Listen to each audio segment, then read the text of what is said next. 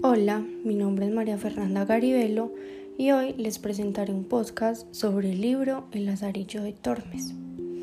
Bueno, El Lazarillo de Tormes se trata básicamente de un niño que es huérfano, pobre y humilde, que nos cuenta el transcurso de toda su infancia a lo largo del libro.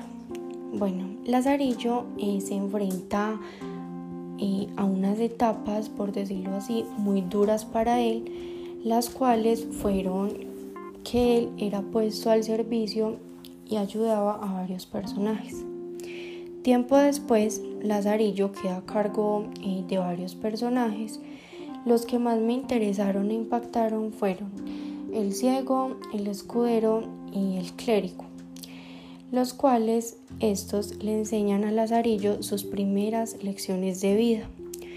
También aprende sobre el respeto, el cariño, la lealtad y entre otros valores. Y sobre todo a tomar buenas decisiones para su vida adulta. Y al final, este consigue un buen trabajo donde permanece estable durante mucho tiempo y también se casa. Bueno, en este momento les hablaré del Tratado Tercero, el cual me parece muy interesante ya que es donde Lazarillo se encuentra con un hombre con muy buena apariencia, el cual tiempo después fue su amo.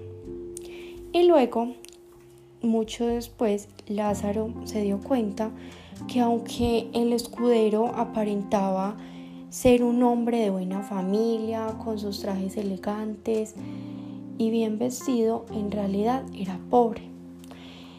Y bueno, en este tratado el tema que más se ve reflejado para mí son las apariencias, las cuales podemos observar ya que claramente como el escudero aparenta cosas que en realidad, por decirlo así, son falsas.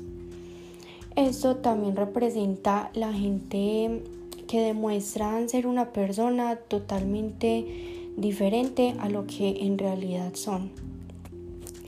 Y para finalizar, otro tema que quiero tocar y llevar a cabo, eh, que en toda la obra se ve reflejado, es el hambre.